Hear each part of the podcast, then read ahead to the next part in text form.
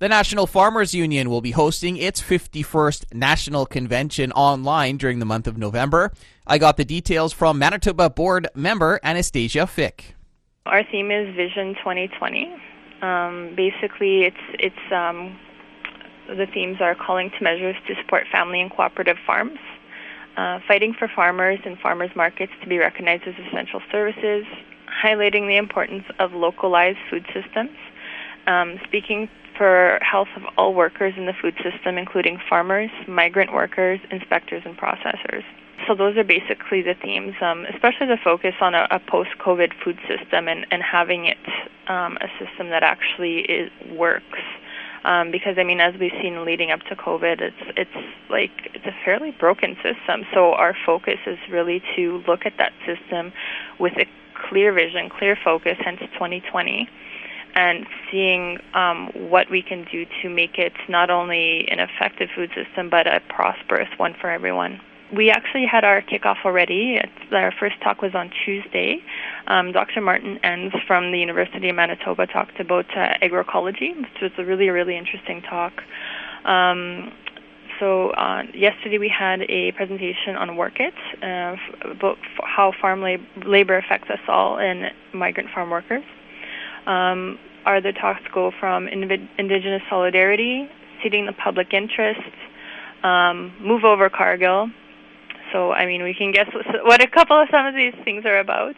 Um, tackling the climate crisis in agriculture, um, talking about things like a just transition and how we can transition our practices to sustainable ones economically and ecologically um, yeah, it's, it, it looks like it's going to be a really, really interesting convention. And then our keynote speaker is Seth Klein. Um, he's going to be speaking on a good war, mobilizing Canada for the climate emergency, and that takes place at 5 p.m. Uh, Central Time on November 26th. If anybody is interested in, in coming to the convention, um, please head to nfu.ca and you can follow the links there to register. Um, like I said, if if even if you don't have the means right now to to register with the NFU and register for the whole convention, um, the webinar series are free, um, and they will be recorded. So you can go to the NFU YouTube, or you can um, follow the um, webinars online as they're live, and you can actually interact and speak with the speakers. That was Anastasia Fick, a board member with the National Farmers Union, talking about the group's national convention taking place online during the month of November.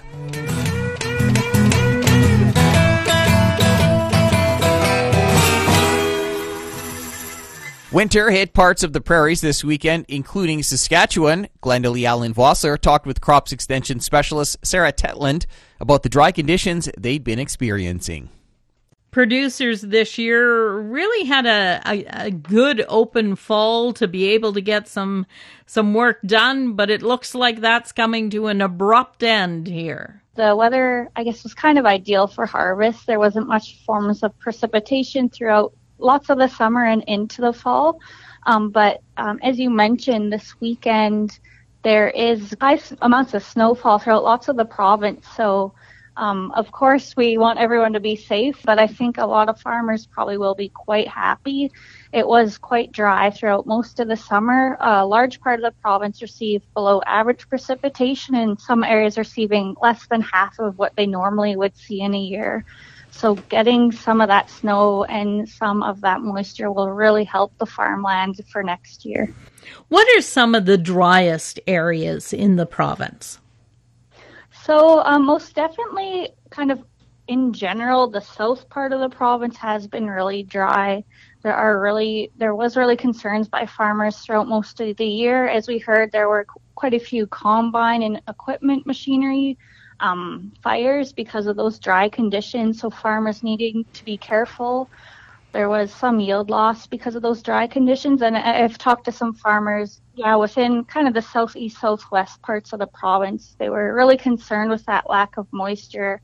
And of course, it did help with harvest, but um, you have to kind of consider your growing conditions and growing conditions for next year, as well as um, water supplies for livestock. So there was most definitely concerns by farmers throughout most of the summer and especially into the fall just due to that lack of moisture and low levels of precipitation.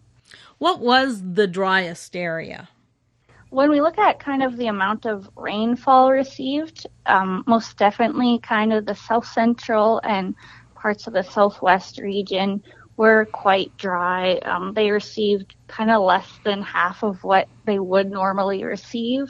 And there was a lot of concerns by farmers in those areas, even though harvest went so well. Some of them were like, we could still use some rain. We don't mind if we kind of get that rainfall and it delays us for a bit. So most definitely kind of the south central and southwest parts of the province had those concerns and they were probably overall the driest, but even farmers in kind of parts of the central and even parts of the northern regions were concerned about those moisture conditions as well. So that, I think that snow will really be um, good for that that dry conditions out there, and hopefully everyone stays safe. But most definitely, it will help with the moisture conditions. That's Sarah Tetland, a crops extension specialist with the Ministry of Agriculture. For Golden West, I'm Glendalee Allen Vossler. That's it for the Prairie Ag Wire for today. If you have any questions or opinions to share, send them to us by email, the farm desk at goldenwest.ca. On behalf of Glendalee Allen Vossler, I'm Corey Canute. Thanks for listening and have a great afternoon.